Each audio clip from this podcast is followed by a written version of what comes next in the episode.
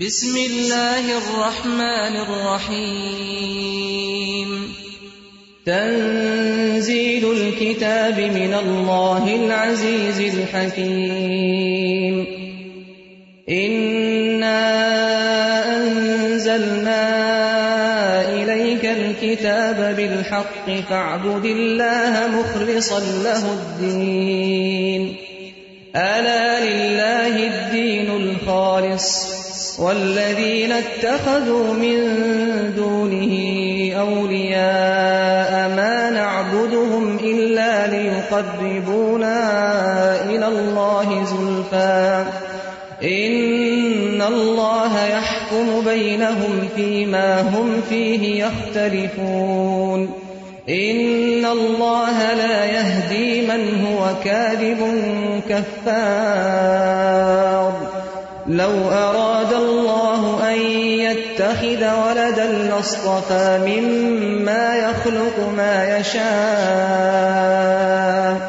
سبحانه هو الله الواحد القهار خلق السماوات والأرض بالحق يكور الليل على النهار ويكور النهار على الليل وسخر الشمس والقمر كل يجري لأجل مسمى ألا هو العزيز الغفار.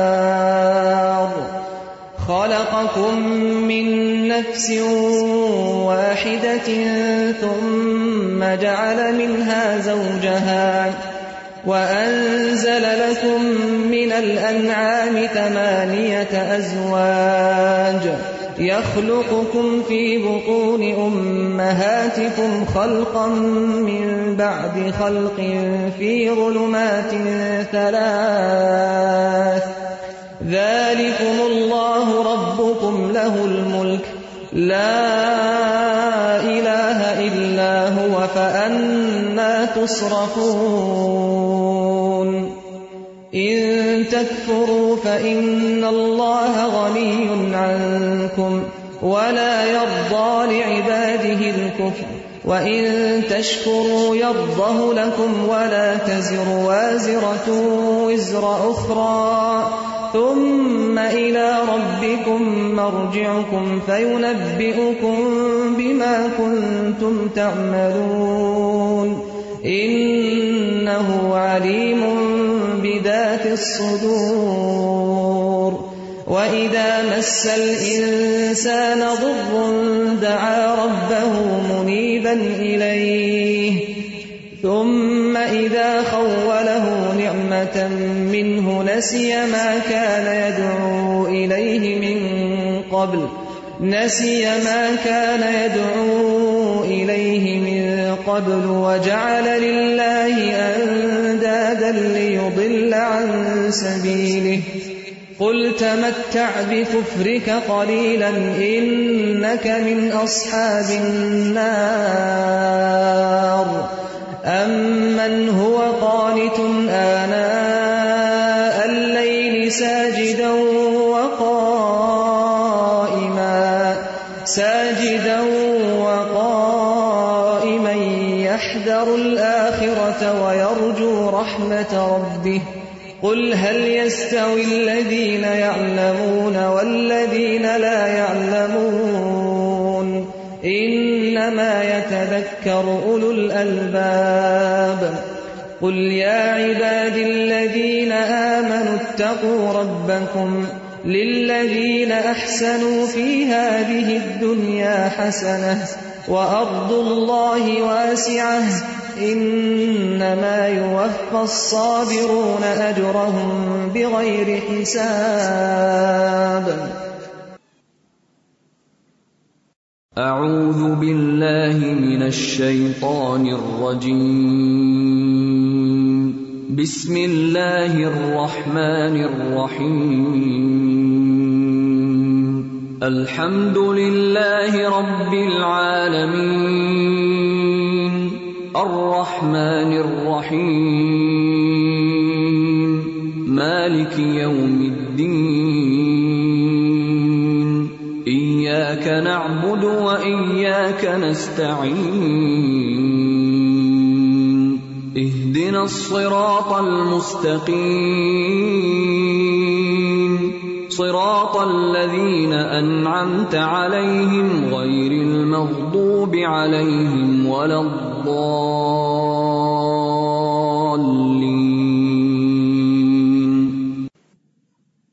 السلام علیکم ورحمۃ اللہ وبرکاتہ نحمده ونصلي على رسوله الكريم.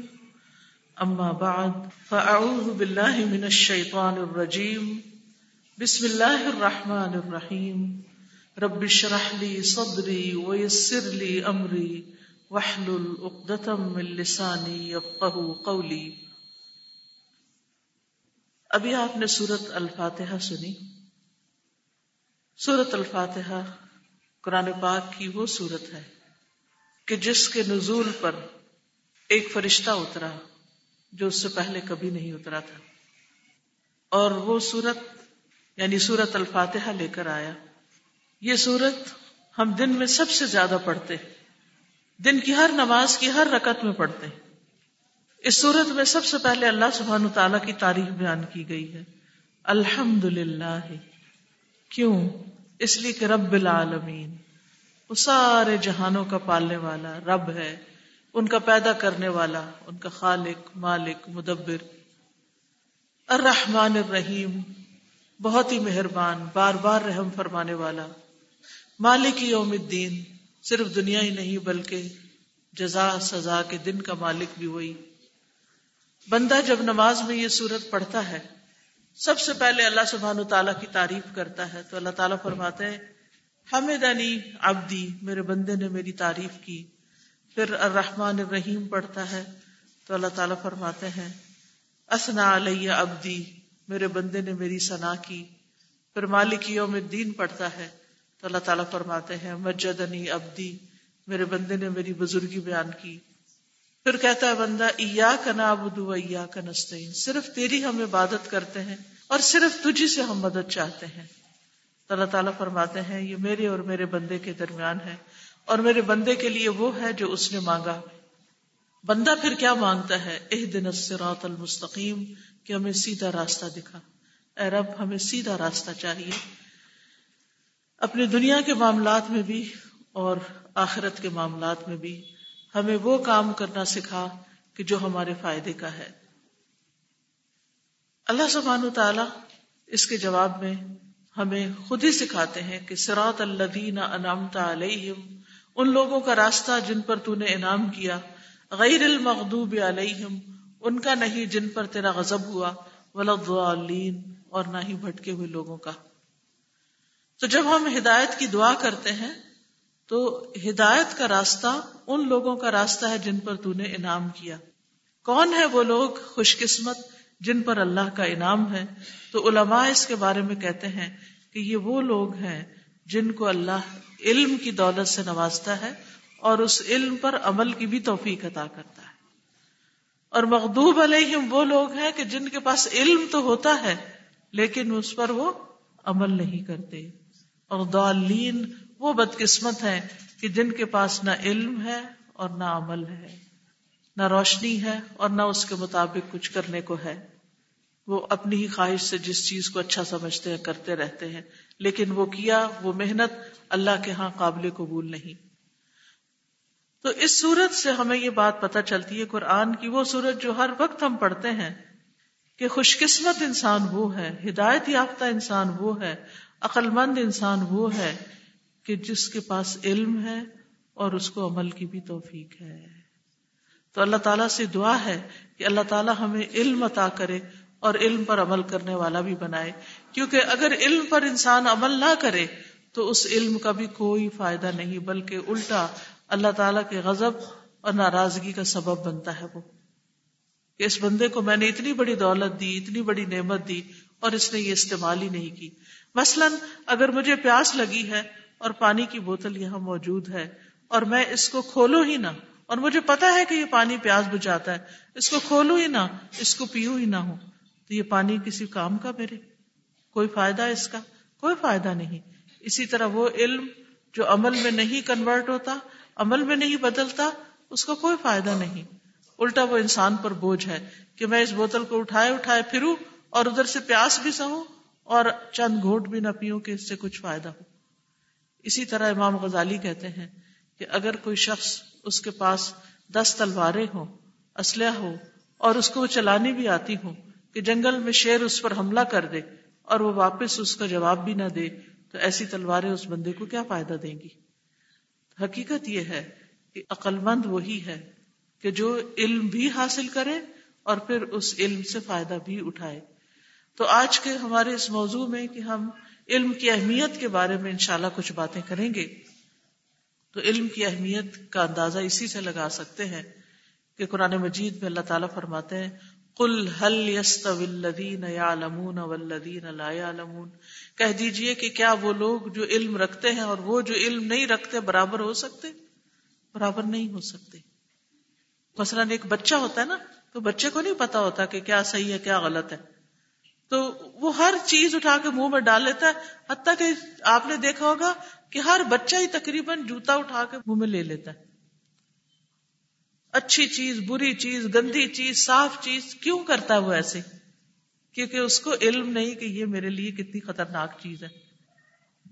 وہ بجلی کی تار کی طرف بھاگا جا رہا ہوتا ہے اور اس کو کھینچنے لگتا ہے تو ماں کی جان نکل جاتی ہے کیونکہ ماں کے پاس علم ہے، بچے کے پاس علم نہیں۔ وہ ایک خطرناک چیز میں ہاتھ ڈال رہا ہے۔ اور ماں ہے کہ دوڑی جا رہی ہے کہ یہ خطرے میں اپنے آپ کو نہ ڈالے۔ تو اسی طرح وہ لوگ جن کو اللہ سبحان تعالیٰ کی پہچان ہے، ان کا اللہ سے تعلق ہی کچھ اور ہے۔ وہ لوگ جن کو نماز کے فائدوں کا پتا ہے، ان کی نماز ہی کچھ اور ہے۔ وہ لوگ جن کو قبر کی زندگی کا پتا ہے کہ قبر میں کیا ہونے والا ہے، ان کی یہ زندگی، زمین کے اوپر والی زندگی بھی بالکل فرق ہو جاتی ہے۔ وہ جن کو آخرت کے دن اور وہاں کے امتحان اور وہاں کی جزا سزا کا پتا ہے، ان کی زندگی بالکل کچھ اور ہو جاتی ہے۔ اور وہ لوگ جو آخرت کی طرف سے بالکل غافل ہیں، لا علم ہے یا پھر ہے تو اس کی پرواہ نہیں تو ان کی زندگی کچھ اور ہوتی ہے۔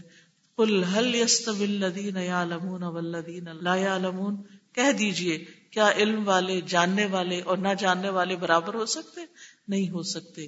ان نما تذکر اول الباب بے شک نصیحت تو حاصل کرتے ہیں وہ جو عقل رکھتے ہیں۔ عقل مند لوگ نصیحت حاصل کرتے ہیں۔ سب سے پہلا کرنے کا کام اور پہلی نصیحت کیا ہے؟ کہ انسان جانے۔ انسان اپنے آپ کو جانے سیلف اویئرنیس ہو، انسان اپنے رب کو جانے، انسان اپنے دنیا میں آنے کا مقصد جانے، انسان اپنی واپسی کا گھر جانے اور انسان اپنے انجام کو جانے، آخرت کے ایک ایک مرحلے کو جانے کہ ہمارے ساتھ کیا ہونے والا ہے۔ یاد رکھیے، علم اتنی بڑی دولت ہے، اتنی بڑی نعمت ہے کہ انبیاء علیہ السلام نے دنیا کی دولتوں پر اس کو ترجیح دی۔ پھر اسی طرح العلیم ہمارے رب کی صفت ہے کہ ہمارا رب جاننے والا ہے اور سب کچھ جاننے والا ہے۔ وہ ان اللہ قد احاطہ بکل شعین علما۔ یعنی اللہ سبحان و تعالیٰ کا علم ہر چیز کو گھیرے ہوئے۔ زمین اور آسمان میں کوئی چیز ایسی نہیں کہ جس کی ہر ہر حقیقت اللہ کے علم میں نہ ہو۔ سب کچھ جانتا ہے۔ حتیٰ کہ ہمارے دلوں کے اندر اٹھنے والے خیالات تک کو بھی جانتا ہے۔ پھر اسی طرح علم کی اہمیت کا اندازہ اس سے بھی ہوتا ہے کہ اللہ تعالیٰ نے جو چیزیں پیدا کی، ان میں سب سے پہلے قلم کو پیدا کیا، جو لکھنے والی چیز ہے۔ رسول اللہ صلی اللہ علیہ وسلم نے فرمایا، ان اول ان خلق اللہ تعالی القلم کہ اللہ تعالیٰ نے سب سے پہلے قلم کو پیدا کیا اور اسے مستقبل میں ہونے والی ہر چیز کو لکھنے کا حکم دیا۔ پھر انسان کی تخلیق کے ساتھ ہی اس کو سب سے پہلے علم عطا کیا گیا۔ وہ علامہ آدم السما اک اللہ اور اس نے آدم کو سب کے سب نام سکھا دیے۔ پھر نازل ہونے والی پہلی وہی جو تھی، اس کا بھی پہلا لفظ کیا ہے جو قرآن میں اترا؟ اقرا پڑھیے۔ بسم ربک الذی خلق۔ اپنے رب کے نام سے جس نے پیدا کیا۔ تو انسان کو پہلا سبق، پہلی دولت جو ملی، وہ علم کی دولت تھی۔ اسی وجہ سے فرشتوں کو کہا گیا کہ ان کو سجدہ کریں۔ یہ ثابت کرنے کے لیے کہ جو علم والا ہے، وہ بغیر علم والے پر بڑا مقام رکھتا ہے۔ پھر اس کے بعد یہ کہ جبریل علیہ السلام جو فرشتوں کے سردار ہیں، انہیں اللہ سبحانہ و تعالیٰ نے علم دے کر بھیجا اور انہوں نے نبی صلی اللہ علیہ وسلم کو آ کر قرآن سکھایا اور باقی چیزیں بھی سکھائی کوئی بھی نبی جس کو نبوت عطا کی گئی یا رسالت عطا کی گئی، تو علم کے ساتھ ہی عطا کی گئی۔ ان کی طرف وہی بھیجی گئی۔ حضرت یعقوب علیہ السلام کے بارے میں آتا ہے وہ ان علم لما علم اور بلا شبہ وہ یقیناً بڑے علم والا تھا۔ اس وجہ سے کہ ہم نے اسے سکھایا تھا۔ ابراہیم علیہ السلام اپنے والد کو کہتے ہیں، یا ابت انی قد جا انی من العلم ما لم یاتک فتبعنی اهدک صراطا سویا اے میرے ابا جان، یقیناً میرے پاس ایسا علم آیا ہے جو آپ کے پاس نہیں آیا۔ آپ میرے پیچھے چلیے۔ حالانکہ وہ بیٹے ہیں۔ بیٹا باپ کو کہہ رہا ہے کہ آپ میرے پیچھے چلیے، مجھے فالو کیجیے کیونکہ میرے پاس علم ہے۔ تو علم کے اعتبار سے بیٹے کا مرتبہ یہاں باپ سے بھی آگے ہو گیا۔ میں آپ کو سیدھی راہ بتاؤں گا۔ موسا علیہ السلام کو جب یہ پتا چلتا ہے کہ خضر علیہ السلام ان سے زیادہ علم رکھتے ہیں تو وہ کہتے ہیں کہ میں چلتا ہی چلا جاؤں گا، حتیٰ کہ میں ان کو جا پاؤں اور ان سے سیکھوں اور پھر وہ ان تک پہنچتے ہیں خضر علیہ السلام سے جا کے ملاقات کرتے ہیں۔ بڑی مشقتوں کا سفر طے کر کے کہتے ہیں، لقد لقینا من سفرنا هذا نصبا اس سفر سے تو ہم بہت تھک گئے ہیں، لیکن ہمت نہیں ہارتے۔ وہ کہتے ہیں کہ جب تک میں ان کو ملوں گا نہیں، میں اپنا سفر جاری ہی رکھوں گا۔ پھر اسی طرح خضر علیہ السلام نے موسا علیہ السلام سے کہا، اے موسا میرے پاس اللہ کا دیا ہوا ایک علم ہے۔ اللہ نے مجھے وہ علم سکھایا ہے اور آپ اس کو نہیں جانتے۔ حالانکہ موسا علیہ السلام کون تھے؟ اللہ کے نبی تھے۔ اور کہنے لگے، اسی طرح آپ کے پاس اللہ کا دیا ہوا ایک علم ہے۔ اللہ نے آپ کو سکھایا ہے، میں اسے نہیں جانتا۔ یعنی خضر علیہ السلام کے پاس بہت علم تھا، لیکن وہ موسا علیہ السلام والا علم نہیں جانتے تھے۔ تو اس سے یہ بھی پتا چلتا ہے کہ مختلف لوگوں کو اللہ سبحان و تعالیٰ نے مختلف طرح کے علوم کے ساتھ نوازا ہے۔ پھر اسی طرح نبی صلی اللہ علیہ وسلم پر اللہ سبحان تعالیٰ نے اپنا فضل فرمایا اور اس کا ذکر بھی قرآن مجید کی صورت النساء میں کیا۔ وہ انزل اللہ علیہ کل کتاب حکمت و علم کا مالم تکن تعلم وکان فضل اللہ علیہ کا عظیمہ اور اللہ نے تجھ پر کتاب اور حکمت نازل فرمائی۔ اور تجھے وہ کچھ سکھایا جو تو نہیں جانتا تھا۔ اور تجھ پر اللہ کا بہت بڑا فضل ہے۔ یعنی یہ جو علم آپ کو سکھایا اور یہ جو حکمت آپ کو عطا کی، یہ اللہ کا بہت بڑا فضل ہے۔ تو اس لیے انسان کو اس کا حریص ہونا چاہیے کہ میں کچھ سیکھ جاؤں۔ ہم خواتین کی عادت کیا ہوتی ہے کہ جب شادی ہوئی، اپنا تو پڑھنا لکھنا بند، بچوں کے پیچھے پڑ جاتے ہیں۔ پڑھو پڑھو پڑھو، اسکول جاؤ، ٹیوشن جاؤ، ناظرہ پڑھو کاری صاحب سے پڑھو، یہ پڑھو، وہ پڑھو۔ ان کو کہتے ہیں خود کا کچھ نہیں پڑھ کے دکھاتے ان کو۔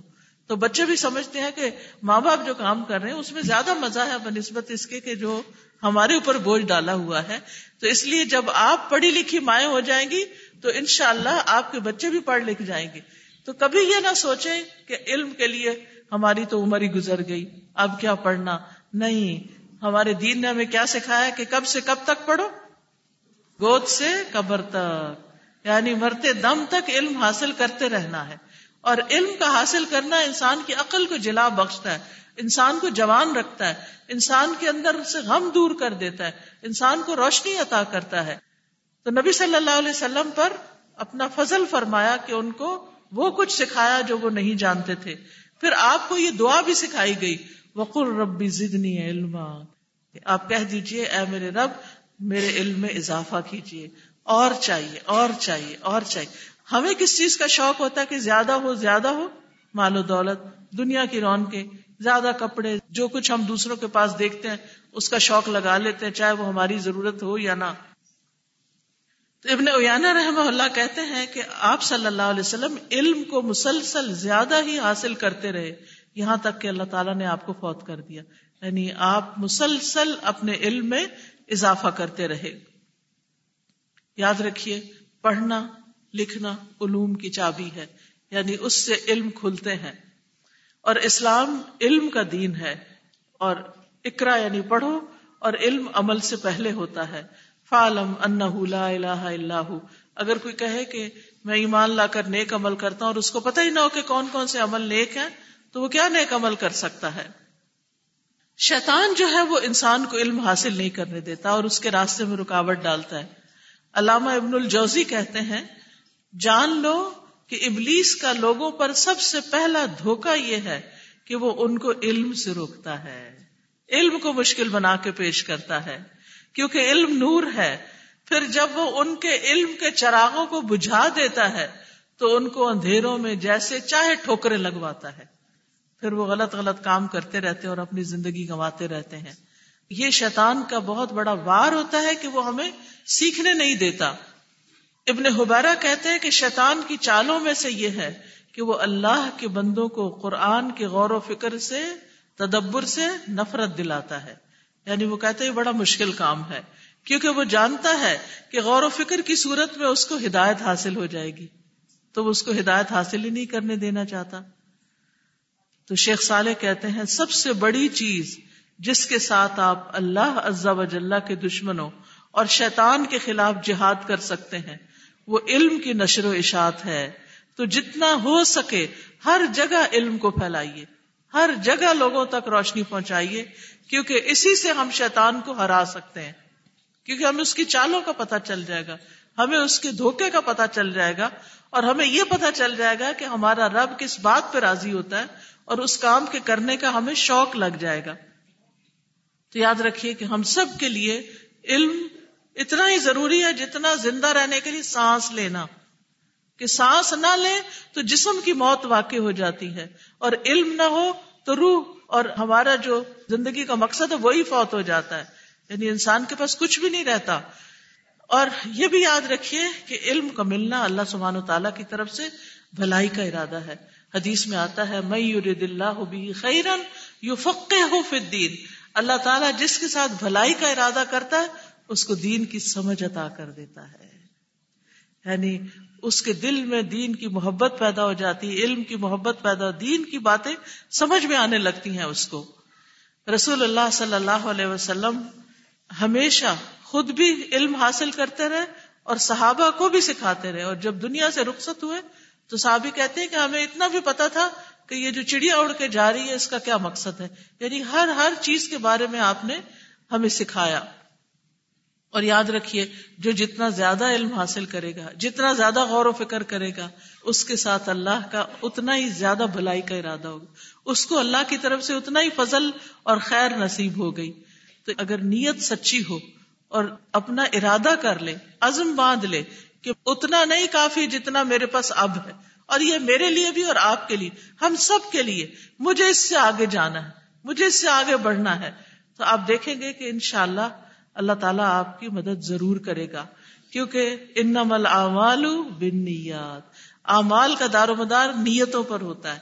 اگر ہماری نیت ہوگی تو اللہ تعالیٰ ہمارے لیے آسانی بھی پیدا کر دے گا۔ نبی صلی اللہ علیہ وسلم نے حضرت ابن عباس کو دعا دی تھی اللہ فقہ دین اللہ ان کو دین کی سمجھ دے۔ تو ان کو اللہ نے قرآن کا فہم عطا کیا تھا۔ ابن عباس جو تھے وہ مفسر قرآن تھے۔ تو قرآن کا علم جو ہے؟ یہ بہت بڑی فقہ ہے۔ اور علم سیکھنا ہر مسلمان پر فرض ہے، خاص طور پر لا الہ الا اللہ کا مطلب جاننا۔ فعلم انہ لا الہ الا اللہ۔ اب دیکھیں کہ ہم میں سے بہت سے لوگوں کو کلمہ بھی صحیح پڑھنا نہیں آتا اور اس کا مطلب کیا ہے؟ اس کا مقصد کیا ہے؟ اس کے تقاضے کیا ہے وہ تو پتہ ہی نہیں ہوتا۔ اور یہ بھی ہمیں یاد ہونا چاہیے کہ علم حاصل کرنا ایک فریضہ بھی ہے طلب العلم فریضہ تو نہ کل مسلم۔ یہ صرف ایسا نہیں کہ چوائس کی بات ہے، ہمارا دل چاہے تو ہم پڑھ لکھ لیں، نہیں دل چاہتا تو نہیں۔ مسلمان ہونا اور علم والا ہونا لازم و ملزوم ہے۔ یعنی کوئی مسلمان جاہل نہیں ہو سکتا۔ ہر مسلمان کے لیے علم حاصل کرنا فرض ہے۔ لیکن علم واجب جو ہے یعنی دین کا علم ہے اور اس کی دو قسمیں ہیں۔ اس میں کچھ چیزیں تو ایسی ہیں کہ جو ہمیں لازمن سیکھنی چاہیے۔ جیسے نمبر ایک، توحید کے بارے میں علم، کہ اللہ ایک ہے۔ پھر اس کے بعد، توحید کے علاوہ، شرک کے بارے میں علم، کہ کیا کیا چیزیں شرک میں شامل ہوتی ہیں۔ پھر اسی طرح، نماز کے بارے میں علم، وضو کے بارے میں، روزہ، حج اگر فرض ہے تو اس کا علم، زکوٰۃ کے بارے میں علم۔ مال ہے اگر تو لازمی پتہ ہونا چاہیے کہ زکوٰۃ کتنی ہے؟ اگر زمینیں دی ہیں اللہ نے تو اشر کتنا ہے؟ کتنی زمین پر کس کی کتنی اس کی پیداوار پر؟ کیا اللہ کی راہ میں دینا ضروری ہے؟ اگر ان چیزوں کا انسان علم حاصل نہ کرے اور اگر وہ مال چھوڑ کے جا رہا ہے تو وارثوں کے حصے کتنے بنتے ہیں؟ یہ بھی پتا ہونا چاہیے۔ تو اگر یہ علم حاصل نہ کرے انسان تو انسان گناگار ہوتا ہے۔ اور اگر نماز پڑھی نہ یا پڑھی تو غلط طریقے سے پڑھی۔ جیسے ایک روایت میں آتا ہے کہ ایک بندہ ساٹھ سال تک نماز پڑھتا ہے اور اس کی ایک نماز بھی قبول نہیں ہوتی، کیونکہ اس کا وہ طریقہ ہی ٹھیک نہیں ہوتا۔ اسی طرح مثلا جو شخص رکو سے سیدھا نہیں کھڑا ہوتا، ایسے ہی بس ٹیڑھا سا کھڑا ہو کے ایسے کر کے پھر سجدے میں چلا جاتا ہے یہ سجدے سے سر اٹھا کے کمر سیدھی نہیں کرتا، اللہ تعالیٰ اس کی طرف دیکھتا بھی نہیں، اس کی نماز کو دیکھتا بھی نہیں۔ تو کتنا ضروری ہے کہ ہمیں پتا ہو کہ رکو کے بعد کس طرح کھڑے ہونا ہے؟ سجدے کے بعد کس طرح بیٹھنا ہے؟ پھر دوبارہ کس طرح سجدہ کرنا ہے؟ ایون سجدہ کس طرح کرنا ہے؟ کیونکہ یہ نماز کے ارکان میں سے ہے۔ اسی طرح پھر زائد اور مستحب علم کیا ہے؟ کہ انسان قائد وغیرہ کا گہرا مطالعہ کرے اور پھر دین کے ان مسائل کے بارے میں جو سب کی ضرورت نہیں ہوتے، لیکن کچھ علماء یعنی ہر طبقے کے اندر سے کچھ لوگ زیادہ دین کی سمجھ بوجھ حاصل کریں عالم بنے تاکہ باقی لوگوں کے دیگر مسائل کو بھی حل کر سکیں۔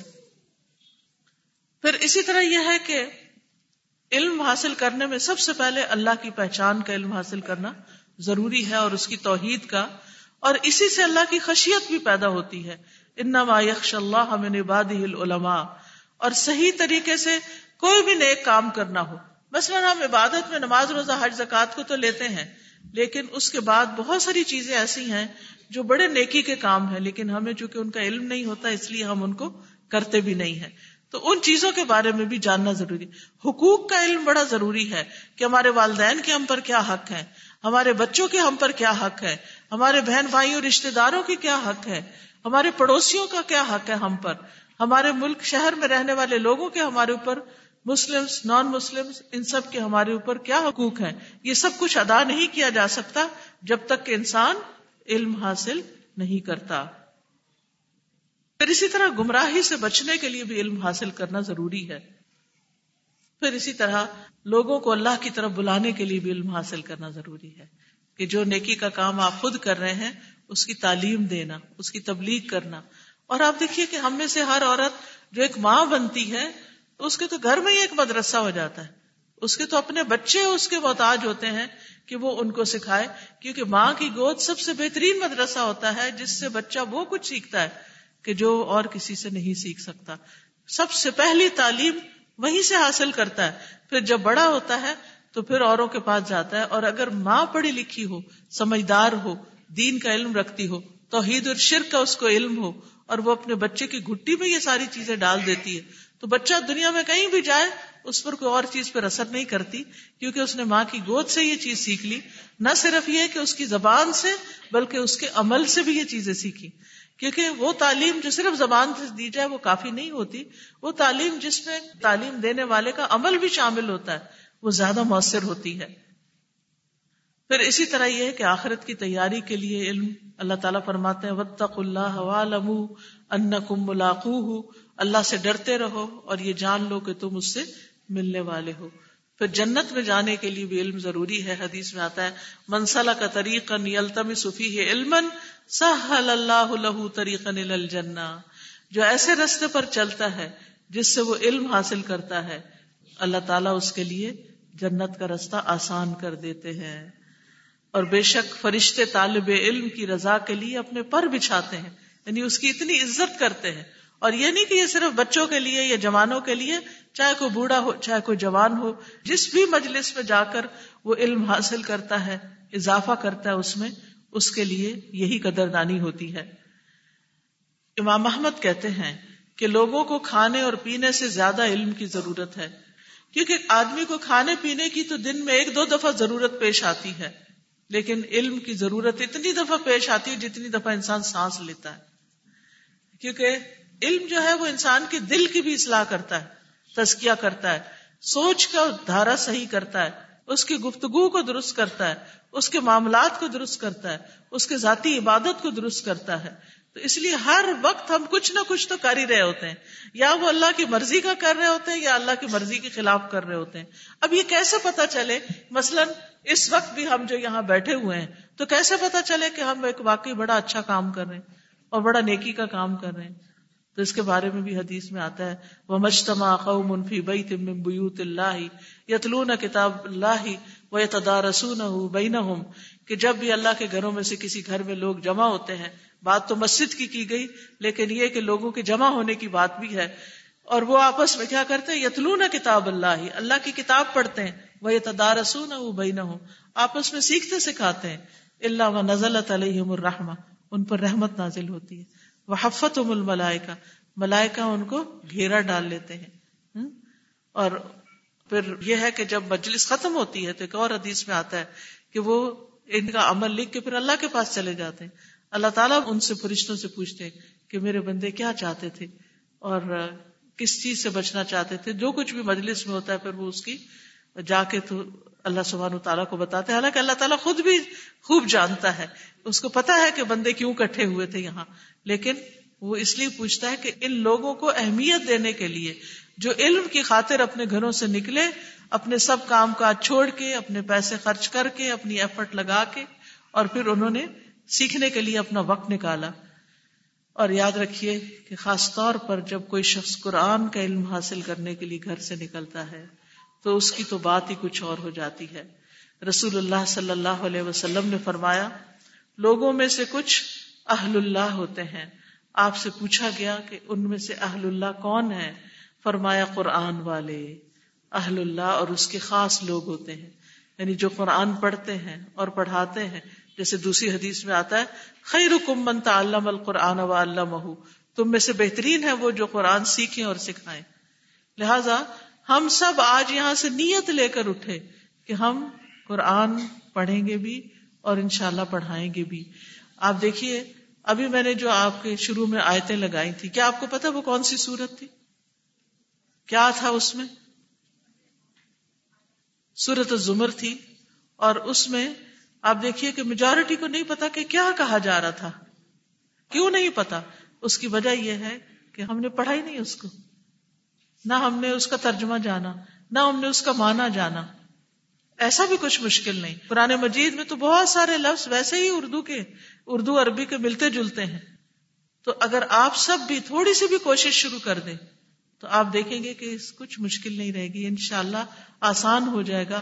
اگر ناظرہ ٹھیک نہیں پڑا ہوا تو ناظرہ ٹھیک کرنا شروع کر دیں۔ ترجمہ نہیں آتا تو ترجمہ پڑھنا شروع کر دیں۔ تفسیر نہیں پتا تو تفسیر شروع کر دیں۔ لیکن کچھ نہ کچھ کریں۔ دیکھیں ہم کیوں نہیں گھروں سے نکلتے؟ کیوں نہیں پڑھتے؟ گھر کے بہت کام ہیں۔ مانا کے بہت کام ہے۔ اس میں کوئی شک نہیں۔ عورت کے لیے بچے سنبھالنا، کھانا پکانا، گھر صاف کرنا، کپڑے دھونا، مہمانوں کی آمد و رفت، ان سب کا خیال رکھنا، بے شمار کام ہے۔ اس میں کوئی شک نہیں کہ کام ہے لیکن آپ دیکھیں، جب ہم نہیں تھے تو کیا کام نہیں ہوتے تھے دنیا کے؟ اور جب ہم نہیں ہوں گے دنیا میں تو دنیا کے کام نہیں ہوں گے۔ ہم نے جانا ہے نا ایک دن تو۔ ہم سب کو پتا ہے۔ تو جب جائیں گے تو پھر ہمارے کام کون کرے گا؟ لیکن آج بھی ہم انہی کاموں کے بیچ میں سے، اپنے آرام میں سے تھوڑا تھوڑا وقت نکال کے کچھ نہ کچھ وقت اپنے سیکھنے یا سکھانے کے لیے ضرور استعمال کریں۔ اپنے گھر میں قرآن کی مجلسیں قائم کریں۔ یا آپ اپنے قریبی جگہ پر جائیں۔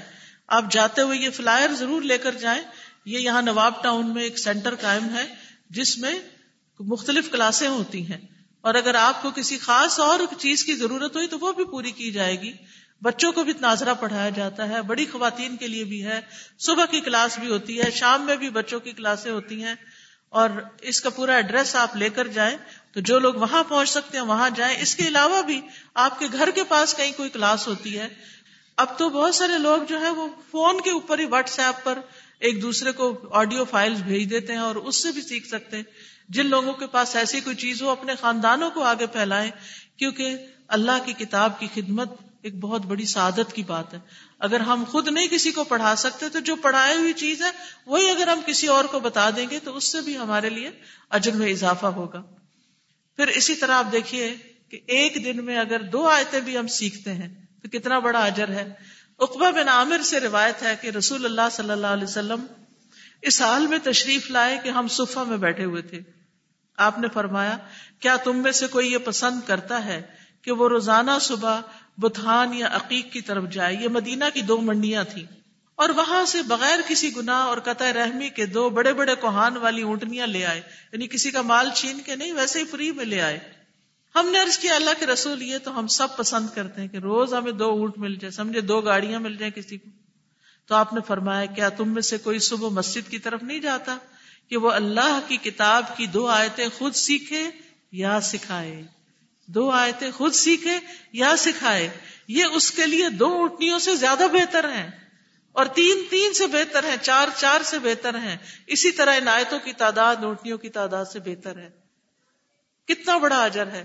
اگر ہمیں دنیا میں کوئی اس کو مٹیریل میں کنورٹ کر کے دے، تو ہمیں سے کوئی بندہ ہی پیچھے نہ رہے۔ لیکن اگر اللہ کے رسول صلی اللہ علیہ وسلم کی بات پر ہمارا یقین ہو، ہم اس کو سچا مانے تو پھر ہو نہیں سکتا کہ ہم اپنا دن کا کچھ حصہ کسی بھی ایسی جگہ پر جا کر ایک آئے دو آئے تھے تین آئے تھے اور آہستہ کرتے کرتے زیادہ بھی ہم سیکھنا شروع کر دیں، تو کتنا بڑا اجر و ثواب انسان سمیٹ سکتا ہے۔ بچوں کو بھی آپ یہ بات سکھائیں کہ تمہارے لیے اتنا کچھ جمع ہو جائے گا جب تم اللہ کے پاس جاؤ گے اور وہ ہمیشہ کی زندگی ہوگی، تو وہاں کیا کچھ نعمتیں ہوں گی پھر؟ لیکن اگر آج ہم کچھ نہیں کریں گے تو جنت تو ایک چٹیل میدان ہے، اس پہ جو سبزہ ہے، جو نعمتیں ہیں، جو باغ اور محلات ہیں، وہ تو انسان کے اعمال سے ہی بنے گی۔ امام شافی کہتے ہیں کہ فرائض کی ادا کرنے کے بعد سب سے افضل کام علم حاصل کرنا ہے۔ ابن تیمیہ کہتے ہیں، ایمان اور علم کی نعمت کے سوا دنیا کی کوئی اور نعمت آخرت کی نعمت کے مشابے نہیں۔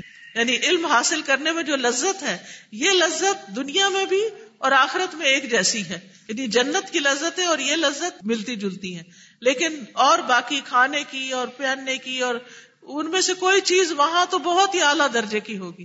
ہاں یہ نعمت جو ہے کہ علم حاصل کر کے انسان کو جو خوشی ہوتی ہے اور ایمان سے جو دل میں سکینت آتی ہے، یہ وہ لذت ہے، یہ وہ مزہ ہے جو اہل جنت کو جنت میں بھی آئے گا۔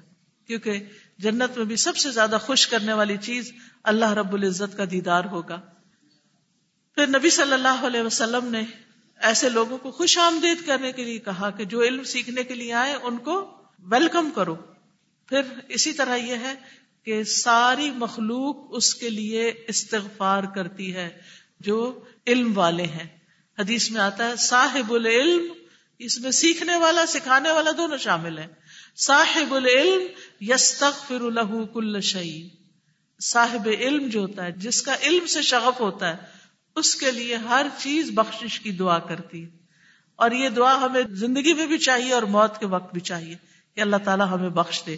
حتیٰ کہ سمندر کی مچھلیاں بھی اس بندے کے لیے دعائیں کرتی ہیں۔ کتنی بڑی بات ہے۔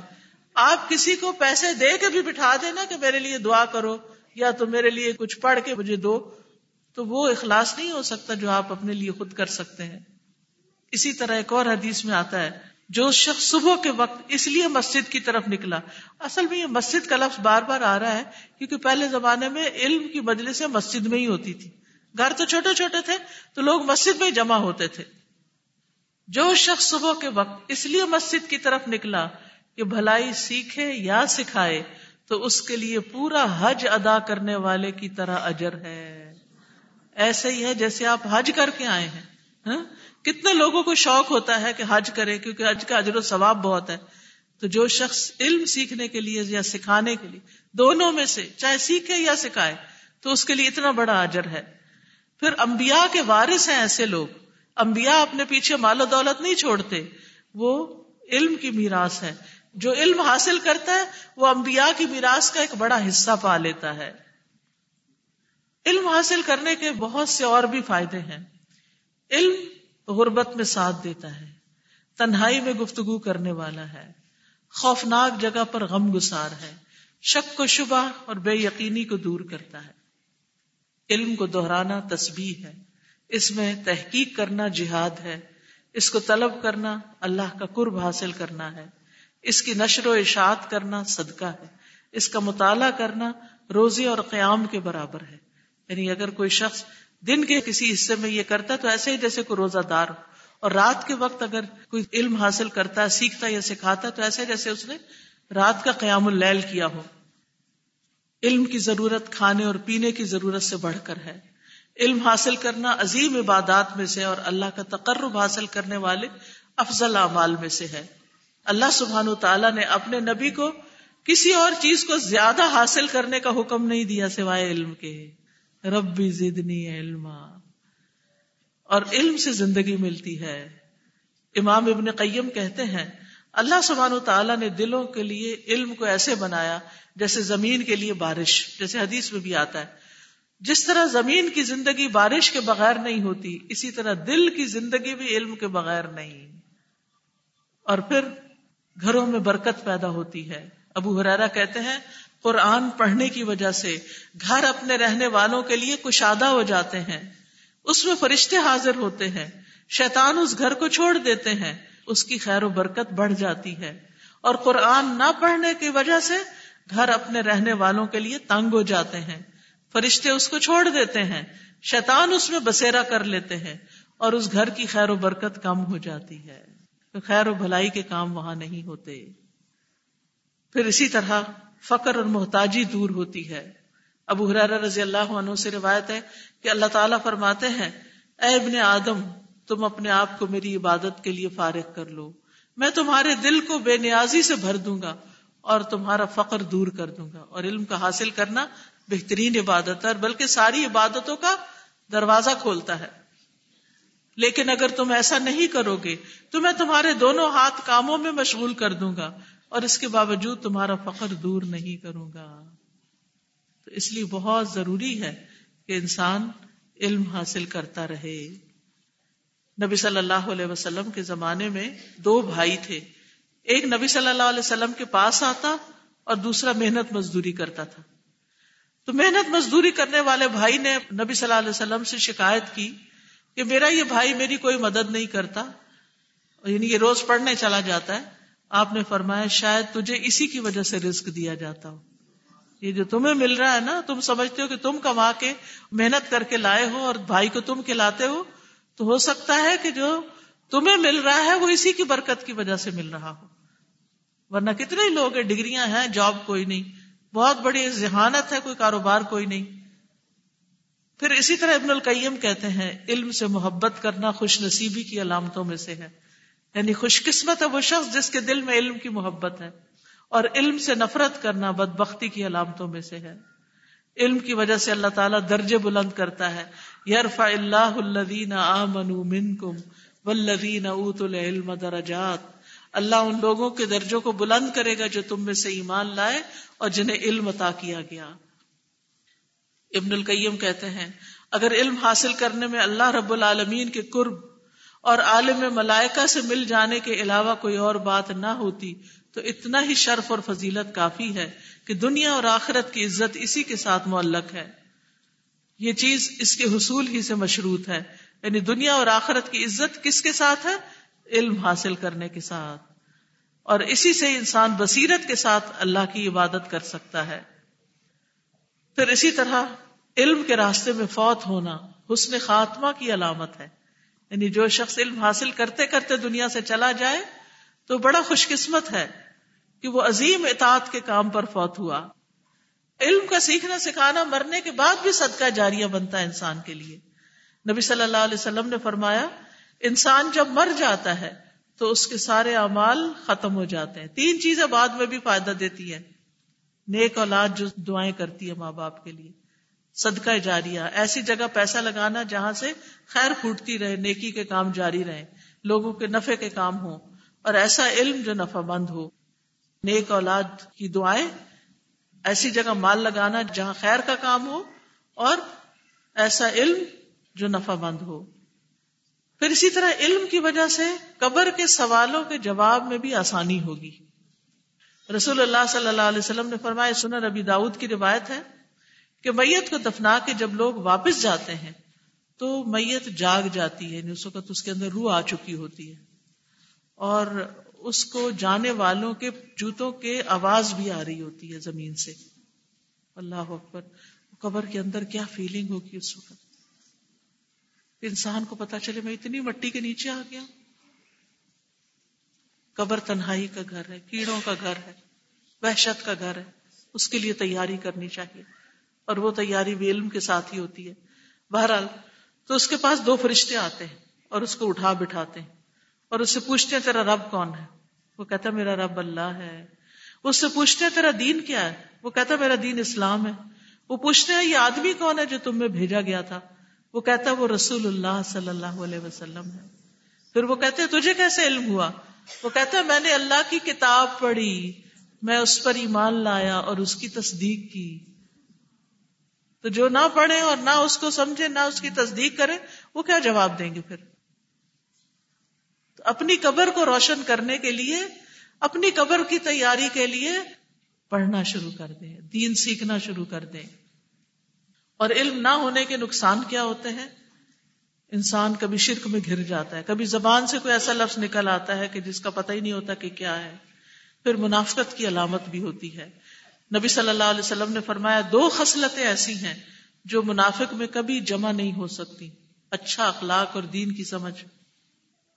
منافق کو دین کی سمجھ نہیں ہوتی۔ اور پھر علم سے محرومی، ہر خیر سے محرومی ہوتی ہے۔ رسول اللہ صلی اللہ علیہ وسلم نے فرمایا کہ اللہ جس کے ساتھ خیر کا ارادہ کرتا ہے، اسے دین کی سمجھ دیتا ہے۔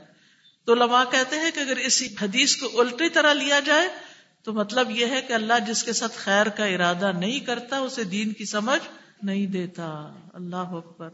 اللہ ہم سب کے سینے کھول دے اور ہمیں دین کی باتیں سمجھ آنے لگ جائیں اور اس کے مطابق ہمارا عمل بھی بدل جائے۔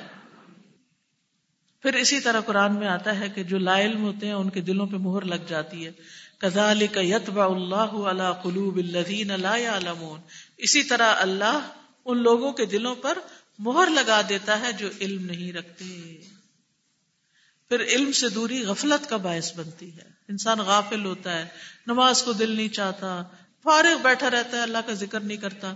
اللہ ایک دفعہ سبحان اللہ کہنے سے جنت میں ایک درخت اگ جاتا ہے۔ بلا اگائے دنیا میں اس سے دنیا میں نہیں اگتا، لیکن جنت میں اگ جاتا ہے۔ ایک دفعہ الحمد للہ کہنے سے زمین اور آسمان کے بیچ میں میزان بھر جاتا ہے یعنی میزان وزنی ہو جاتا ہے۔ ہم جو کہ علم نہیں ہوتا، کوئی موٹیویشن نہیں ہوتی، چپ بیٹھے رہتے ہیں، اللہ کا ذکر ہی نہیں کرتے۔ یہ ادھر ادھر کی فالتو فضول باتیں کرتے رہتے ہیں اور اللہ کا ذکر نہیں کرتے۔ ابن باس کہتے ہیں، انسان جب علم کی مجلسوں میں حاضر نہ ہو اور نہ ہی خطبے سنے اور اسے اس کی پرواہ بھی نہ ہو کہ اہل علم سے کیا کچھ نقل کیا جاتا ہے تو اس کی غفلت بڑھتی جائے گی۔ کبھی اس کا دل سخت ہو جائے گا، یہاں تک کہ اس پر مہر لگا دی جائے گی۔ تو وہ غافلوں میں شامل ہو جائے گا۔ اور پھر اس طرح لا علمی جو ہے اپنی اور دوسروں کی گمراہی کا باعث بنتی ہے۔ بعض اوقات لا علمی اختلافات اور جھگڑوں کا باعث بنتی ہے یا کم علمی۔ اور اسی طرح علم سے دوری، قرآن سے دوری دنیا کی زندگی میں بھی تنگی پیدا کر دیتی ہے۔ اللہ تعالیٰ فرماتے ہیں، ومن اعرض عن ذکری فان له معیشت ضنکا ونحشره یوم القیامت اعما جس نے میری نصیحت سے منہ پھیرا تو بے شک اس کے لیے تنگ زندگی ہے اور ہم اسے قیامت کے دن اندھا کر کے اٹھائیں گے۔ دنیا کی زندگی میں بھی تنگیاں اور آخرت میں بھی اندھا پن یہ اللہ کے ذکر سے منہ موڑنے کی علامت ہے۔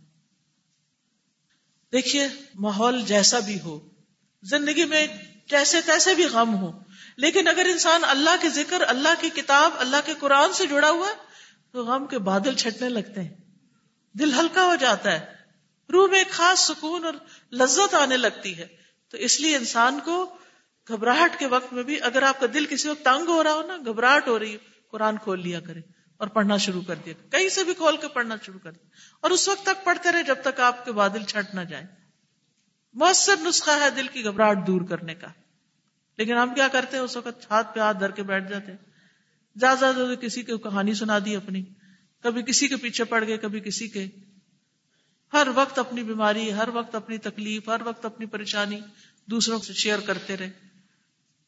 تو اس سے بیماریاں بڑھتی ہیں۔ کیونکہ جب ہم منہ سے بولتے ہیں نا، کوئی حال نہیں، بڑی مشکل میں ہوں، تکلیف بہت ہے۔ کان بھی سنتے ہیں، جسم بھی سنتا ہے۔ اور انسان کے اوپر کبھی بھی خوشی نہیں آتی پھر۔ لیکن جو انسان صبر کرتا ہے اور اپنا دھیان بانٹتا ہے اور دوسری طرف اچھے کام کرتا ہے اللہ سبحان و تعالیٰ اس کے لیے آسانیاں پیدا کر دیتے ہیں۔ پھر اسی طرح علم سے محرومی بھی ہوتی ہے۔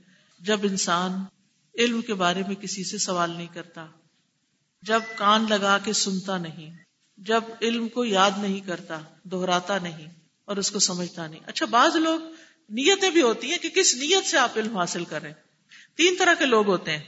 ایک، علم حاصل کرتے ہیں، مثلاً کسی مجلس میں آ کے بیٹھے صرف جسٹ فار فن انٹرٹینمنٹ موج میلا ہے. چلو چلتے ہیں. یا پھر کتاب پڑھتے ہیں تو جسٹ ٹائم پاس عادت اڈکشن ہوتی ہے بک ریڈنگ کی. کچھ لوگوں کو عادت ہوتی ہے جیسے ناول پڑھنے کی خاص طور پر. یا رسالے اس طرح کے پڑھنے کی. ان کو اور کچھ نہیں. نہ کھانا یاد ہے، نہ پینا یاد ہے، نہ کسی کے حال حوال پتا ہے، نہ کوئی اپنے فرائض یاد ہے. اپنا آپ بھی بھولا ہوا، گندے یا مندے ہیں، جو بھی. پڑھ رہے ہیں، پڑھ رہے ہیں، پڑھ رہے ہیں۔ کیوں پڑھ رہے؟ کیا پڑھا؟ پتا کچھ نہیں انٹرٹینمنٹ صرف۔ جسٹ فار فا کوئی اس میں سبق نہیں۔ دوسرے لوگ پڑھتے ہیں انفارمیشن لینے کے لیے۔ جسٹ فار انفارمیشن اچھا اس میں کیا لکھا ہوا ہے؟ فلاں کیا کہتا ہے؟ فلاں کیا کہتا ہے؟ وہ ساری انفارمیشن کٹھی کرتے رہتے ہیں۔ اور تیسری قسم کے لوگ وہ ہوتے ہیں کہ جو اس لیے علم حاصل کرتے ہیں کہ اس سے کچھ سیکھے۔ اس سے اپنے علم میں اضافہ کر کے اپنا بھی کچھ سنوارے اور دوسروں کے بھی کام آئے۔ چاہے وہ دنیا کا علم ہو، چاہے وہ دین کا علم ہو۔ اور وہ سنجیدگی سے پڑھتے ہیں، سمجھ کے پڑھتے ہیں۔ پڑھتے پڑھتے پڑھتے وہ کتاب لکھنے والے اسکالر کے لیول تک جا پہنچتے ہیں۔ جب اس کی بات سمجھ جاتے ہیں۔ کچھ لوگ پڑھتے، سمجھتے کچھ نہیں۔ کچھ لوگ ایسے بس ادھر سے تھوڑا ادھر پڑھی، ادھر پڑھ لیا ادھر پڑھ لیا بات ختم۔ اور کچھ جو ہے وہ اتنی دفعہ اس کو پڑھتے ہیں، اتنی دفعہ سمجھتے ہیں کہ واقعی اس لیول پہ چلے جاتے ہیں جس لیول پہ لکھنے والے نے کتاب لکھی ہوتی ہے یا بتانے والا بات بتا رہا ہوتا ہے، اس کو انڈرسٹینڈ کر رہے ہوتے ہیں۔ کیونکہ انہوں نے عمل کے لیے سمجھنا ہے۔ تو اب ہمیں بھی اس جگہ پر بھی اپنی نیت چیک کر لینی چاہیے کہ میں یہ لیکچر کیوں سن رہی ہوں؟ کیونکہ میں نے اس پر عمل کرنا ہے۔ میں نے اس کے بعد پڑھائی شروع کر دینی۔ ایون اگر آپ نے ادھوری کوئی ڈگری چھوڑی تھی، اس کو بھی پورا کر سکتے ہیں۔ لیکن اس سے پہلے دین کا علم کا پلان ضرور کریں۔ اگر نماز ٹھیک نہیں، نماز ٹھیک کریں۔ اگر قرآن ٹھیک نہیں، قرآن ٹھیک کریں۔ اگر قرآن کا مطلب نہیں آتا تو اس کو سمجھنے کی کوشش کریں۔ لیکن سیکھے ضرور۔ اور پھر بک ریڈنگ شروع کریں۔ اچھی اچھی کتابیں لے کر پڑھیں۔ اب اس کا رجحان ختم ہوتا چلا جا رہا ہے۔ لائبریریاں بند ہو رہی ہیں کتب خانے بند ہو رہے ہیں، کیونکہ لوگ پڑھتے نہیں ہیں۔ لوگوں کے اندر پڑھنے کا رجحان ہی نہیں رہا۔ تو جب آپ کتاب پڑھتے ہیں نا، آپ ایک اسکالر کی صحبت میں ہوتے ہیں۔ علم والوں کی صحبت میں ہوتے ہیں۔ مثلاً آپ صحیح بخاری پڑھ رہے ہیں، تو آپ امام بخاری کی صحبت میں، دنیا میں تو ملاقات نہیں ہوتی نا۔ وہ تو کئی سالوں سال پہلے گزر چکے۔ اور ہمارے لیے عورتوں کے لیے ویسے بھی مشکل ہوتا ہے اسکالرس کے پاس جا کے بیٹھنا۔ اسی طرح آپ کسی کا لیکچر سنتے ہیں، آپ اس کی صحبت میں ہوتے ہیں، آپ اس کے ساتھ وقت گزار رہے ہیں، وہ آپ کا دوست ہے۔ تو آپ دیکھیں گے کچھ عرصے کے بعد اس کا رنگ آپ پہ چڑھنے لگے گا۔ آپ کی باتوں میں وہ باتیں آنے لگیں گی، آپ کے عمل میں وہ چیزیں آنے لگیں گی۔ تو اس لیے سیکھتے رہیے سیکھتے رہیے سیکھتے رہیے۔ اور سیکھنے کے لیے نیت رکھیے کہ میں نے اپنے اندر بہتری لانی ہے، اپنے ماحول کے اندر بہتری لانی اللہ کی رضا حاصل کرنی یعنی اپنی نیت کو درست کرنی اس لیے نہیں علم حاصل کرنا کہ لوگوں کے سامنے فخر کر سکوں کہ میرے پاس اتنی اتنی ڈگریاں، میں نے یہ کورس بھی کیا، وہ کورس بھی کیا، وہ بھی کیا، یا کسی سے بحث کر سکوں، کسی کو میں جواب دے سکوں، یا میں اپنے آپ کو اسکالر کہہ سکوں۔ اس لیے علم حاصل نہیں کرنا۔ علم حاصل کرنا ہے اپنی امپروومنٹ کے لیے، اپنے عمل میں بہتری کے لیے اور لوگوں کو فائدہ پہنچانے کے لیے اور اس کے لیے دعائیں بھی کرنی چاہیے۔ ربی زدنی علما۔ اللہ انی اسلک علما نافعا۔ اللهم انفعني بما علمتني وعلمني ما ينفعني وزدني علما۔ اللهم اني اعوذ بك من علم لا ينفع ومن قلب لا يخشع ومن نفس لا تشبع ومن دعوة لا يستجاب لها سب سے چھوٹی دعا ہے، ربی زدنی علم۔ تین لفظ ہے آپ اس دعا کو ہر روز پڑھے ربی زدنی علما، ربی زدنی علما، ربی زدنی علما۔ تاکہ ہمارے علم میں اضافہ ہو اور ہمارے درجات بلند ہوں اور ہم اللہ کا قرب پا سکیں اور ہم زیادہ سے زیادہ نیکیاں کما سکیں۔ کیونکہ بہنوں، یہ زندگی صرف ایک دفعہ ملی۔ آج آنکھ بند ہوتی ہے نا۔ کل دو چار دن کے بعد سب بھول جائیں گے ہمیں۔ کتنے قبرستانوں میں پڑے ہوئے لوگ ہیں، کون ان کو یاد کرتا ہے؟ کر بھی لے تو انہیں کیا فائدہ یاد کرنے سے؟ حاصل تو کچھ نہیں نا۔ اس دنیا سے کیا لے کے جانا ہے؟ عمل کی پونجی ساتھ جائے گی، قبر میں عمل اترے گا۔ مال و دولت بھی پیچھے رہ جائے گا اور بچے بھی پیچھے رہ جائیں گے۔ جن کے پیچھے ہم ہر چیز گنوانے کو تیار ہیں۔ وہ تو پیچھے اور جو چیز وہاں چاہیے وہ ہے نہیں۔ نہیں، ایسا نہیں، اپنے آپ کو نقصان دینا۔ سیکھنا ہے ان شاء اللہ تعالی۔ اب تھوڑی دیر کے لیے آپ کے سوال لوں گی اور اس کے بعد ان شاء اللہ تعالیٰ پھر دعا کر کے ختم کریں گے۔ تو آپ بتائیے، کوئی چیز آپ پوچھنا چاہتے ہیں مجھ سے؟ اچھا کچھ کہنا چاہتے ہیں، وہی کہہ دیجیے۔ جی آپ فرمائیے۔ اوکے، ان کا سوال یہ ہے، یہ کہتی ہیں کہ جو اپنے عزیز، قریب، پیارے ہوتے ہیں، ان کو اگر ہم کہتے ہیں آدھے گھنٹے کا لیکچر سن لو تو وہ نہیں سنتے۔ تو چھوٹی سی کوئی چیز ہو تو اس کو سنا دیا جائے۔ آپ دیکھیے کہ میری ویب سائٹ پر دو منٹ کا لیکچر موجود ہے، بے شمار۔ صرف ٹو منٹ آپ وہاں سے اٹھائیں اور فون پہ پوسٹ کریں اور ان کو سنوانا شروع کر دیں۔ جی دیکھ سکتے ہیں، ان کو چہرے کو نہ نہ گھرتے رہے تو جو اچھی بات ہے بس وہ سن لیں۔ جی فرمائیے۔ ڈپینڈ کرتا ہے اگر کوئی صحیح قرآن و سنت کا علم رکھتا ہے اور اللہ نے اس کو فراست دی ہے، تو وہ خواب کا سینس کر سکتا ہے۔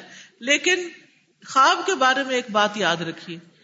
اچھا خواب بھی ہر ایک کو نہیں بتاتے۔ کیونکہ یوسف علیہ السلام کو ان کے والد نے کیا کہا تھا؟ کہ تم بھائیوں کو نہیں بتانا، ورنہ یہ جیلس ہو جائیں گے، تمہیں نقصان دے گے۔ اسی طرح خواب جو ہے، وہ بندے پہ نافذ نہیں ہوتا جب تک کہ اس کی کوئی تعبیر نہ کر دے۔ جب کوئی تعبیر کر دیتا ہے، جیسی کر دے، وہ پھر ویسا ہی ہو بھی جاتا ہے۔ تو برا خواب وہ بھی نہیں کسی کو بتانا چاہیے۔ ٹھیک ہے؟ بس اللہ سبحان و تعالیٰ سے دعا کرنی چاہیے کہ یا رب، تو مجھے اس میں جو میرے لیے ہدایت ہے، میرے لیے جو رہنمائی ہے، وہ مجھے عطا کر دے۔ لیکن کسی سے بیان نہ کریں۔ جی آپ۔ اولاد کی تربیت کے لیے دو چیزیں بڑی ضروری ہیں۔ ایک تو یہ ہے کہ اولاد کو اپنا اچھا نمونہ بن کے دکھائیں۔ یعنی اچھا نمونہ بننے کا مطلب یہ ہے کہ ان کے سامنے میاں بیوی آپس میں نہ لڑے آوازیں اونچی نہ کریں۔ اگر کوئی اختلاف بھی ہے نا تو بچوں سے الگ ہو کے بیٹھ کے بات کریں۔ رزق حلال کمائیں، حلال کا نوالا ان کو کھلائیں۔ اور ان کو توجہ دے ٹائم دے ان کو سکھانے کے لیے خود سیکھیں۔ اپنا علم بڑھائیں تاکہ وہ آپ کی زبان سے اچھی باتیں سیکھے۔ اچھے دوست دیں، اچھی کمپنی، اور قرآن سکھائیں، قرآن کا فہم دیں۔ اگر آپ نے بچوں کو قرآن سکھا دیا، وہ سب کچھ سیکھ جائیں گے۔ آپ ان کو قرآن دیں، وہ آپ کی عزت بھی کریں گے، آپ کی بات بھی مانیں گے، اور اپنی زندگی بھی کامیابی سے گزاریں گے۔ صبح شام کی دعائیں، وہ ذکر ہوگا، پروٹیکشن ہوتی ہے۔ جب ٹائم کے اندر پڑا جائے ان کو۔ غروب ہونے سے پہلے۔ جی آپ پوچھیے اس کے لیے اوقات کی تقسیم کریں۔ جیسے صبح کا ٹائم اگر دنیاوی علوم کے لیے، تو شام کا وقت جو ہے وہ دینی علم کے لیے۔ اور ارلی شروع کریں بچوں کو دینی علم دینا۔ دوسری بات یہ کہ اگر پھر بھی کوئی مسئلہ ہے، پوری طرح نہیں ہو رہا، تو چھٹیوں کا جو ٹائم ہے، سمر ویکیشن ہوتی ہے، ونٹر ویکیشن ہے، اور اس وقت کو استعمال کریں۔ پھر یہ بھی آپ کر سکتے کہ بچے ایک سرٹن لیول تک جیسے پڑھ لیں۔ مثلا الہدا میں ہم نے ٹویلو گریڈ کے بعد ایک سال کا کورس رکھا ہوا بچیوں کے لیے، جس میں پورے قرآن کا ترجمہ تفسیر ہوتا ہے۔ اس طرح کا کوئی ادارہ دیکھیں کہ جس میں وہ ایک سال میں پورا قرآن سمجھ جائیں۔ لیکن کچھ نہ کچھ وقت نکالنا ضروری ہے کیونکہ دنیاوی علم ہماری دنیا کو فائدہ دیتا ہے۔ اور دینی علم ہماری آخرت کو۔ دنیا چند دن کی ہے، لیکن آخرت ہمیشہ کی ہے۔ تو اس کو اگنور نہ کریں۔ ٹائم مینجمنٹ کریں۔ دن کا کچھ وقت نکالے، ہفتے کا ایک دن کوئی نکالے، مہینے میں سے کچھ ٹائم نکالے، سال کوئی نکالے، اپنی اپنی سہولت کے مطابق دیکھتے رہے۔ جی نیکسٹ اپنے پہ جو تکلیف آئے، اس کو دیکھے کہ یہ ہو سکتا میرے کسی گناہ کی وجہ سے آئی ہو۔ اور کسی اور پر ہو تو کہے کہ یہ آزمائش ہے، کیونکہ ہمیں اس کا نہیں پتا۔ ٹھیک ہے؟ اور پھر ایک اور فرق جو بڑا اس میں بتایا جاتا ہے کہ جس تکلیف کے آنے پر ہمیں ہدایت مل جائے، وہ ہمارے لیے آزمائش تھی۔ اور جس تکلیف کے آنے پر ہمارے اندر اور بگاڑ پیدا ہو جائے، وہ سزا تھی۔ ٹھیک ہے؟ سبحان اللہ والحمد للہ ولا الہ الا اللہ، واللہ اکبر ولا حول ولا قوة الا بالله العلی العظیم العظیم۔ اللهم صل على محمد وعلى آل محمد كما صليت على إبراهيم وعلى آل إبراهيم إنك حميد مجيد. اللهم بارك على محمد وعلى آل محمد كما باركت على إبراهيم وعلى آل إبراهيم إنك حميد مجيد. ربنا آتنا في الدنيا حسنة وفي الآخرة حسنة وقنا عذاب النار. ربنا لا تزغ قلوبنا بعد إذ هديتنا وهب لنا من لدنك رحمة إنك أنت الوهاب. ربنا هب لنا من أزواجنا وذرياتنا قرة أعين واجعلنا للمتقين إماما. یا اللہ پاک جو کچھ ہم نے سیکھا ہے ہمیں اس پر عمل کی توفیق عطا فرما یا اللہ، ہماری بھول چوک اور خطاؤں کو معاف کرنا اللہ، ہم گناہ گار بننے ہیں۔ تو ہم پر اپنی رحمت نازل کرنا ہمیں علم کی محبت عطا کرنا اور ہمیں ہر روز نئی بات سیکھنے کی توفیق عطا کرنا یا اللہ پاک تو ہمارے بچوں کو ہماری آنکھوں کی ٹھنڈک بنا۔ اللہ ہمارے گھروں میں سکون پیدا کر ہمارے شہروں کو ہمارے دین کے معاملے میں ہمارا ساتھی بنا یا اللہ، تو ہمیں آزاد کی آزمائش سے محفوظ رکھنا اللہ، جن بچوں کی شادی نہیں ہوئی، اللہ ان کو نیک سارے رشتے عطا کرنا جو شادی ہو گئی اور بے اولاد ہے انہیں اولاد عطا کرنا یا اللہ، پاک، تو ہمارے والدین پر اپنی رحمت نازل کرنا اللہ ہماری دنیا کو بھی بہتر کر دے اور آخرت کو بہترین کر دے۔ یا رب العالمین ہمیں قبر کے اعزاز سے بچانا قبر کا حساب آسان کر دینا یا اللہ قیامت کے دن کا حساب آسان کر دینا اللہ بے حساب جنت میں داخل کر دینا اللہ، بیماروں کو صحت عطا کرنا دکھی لوگوں کے دکھ دور کرنا یا اللہ تو ہمیں نیک ساتھی اور نیک صحبت عطا کرنا یا اللہ تو ہمارے ملک میں امن و امان قائم کرنا اس ملک کی حفاظت کرنا یا اللہ، ہر بری نظر سے اور ہر شر سے محفوظ رکھنا اللہ، جتنی بہنیں آئی ہیں، ان کے دلوں میں جو دعائیں ہیں، ان کو پورا کرنا یا اللہ، ان کے دلوں کو سکون عطا کرنا ان کے دلوں کو خوشیاں عطا کرنا اللہ، ہر ایک کا غم، غصہ، دکھ، تکلیف، پریشانی دور کر دینا ربنا تقبل منا۔ یا اللہ، جنہوں نے اس مجلس کا اہتمام کیا انہیں اس کی بہترین جزا عطا کرنا اور نیکی کے کام اور خیر میں بہت زیادہ برکت عطا کرنا ربنا تقبل منا انك انت السميع العليم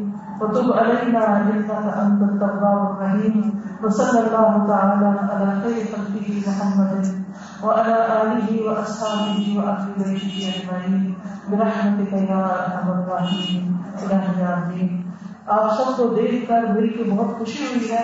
اللہ تعالیٰ آپ کو خوش رکھے اور ان شاء اللہ آپ اپنے ساتھ یہ ایڈریس لے کر فائل تیار ٹھیک ہے۔ کوٹی کے پاس مبارک وہاں کلاسیں آپ سب وہاں پر آئیں گے۔ ان شاء اللہ السلام علیکم و رحمۃ اللہ وبرکاتہ۔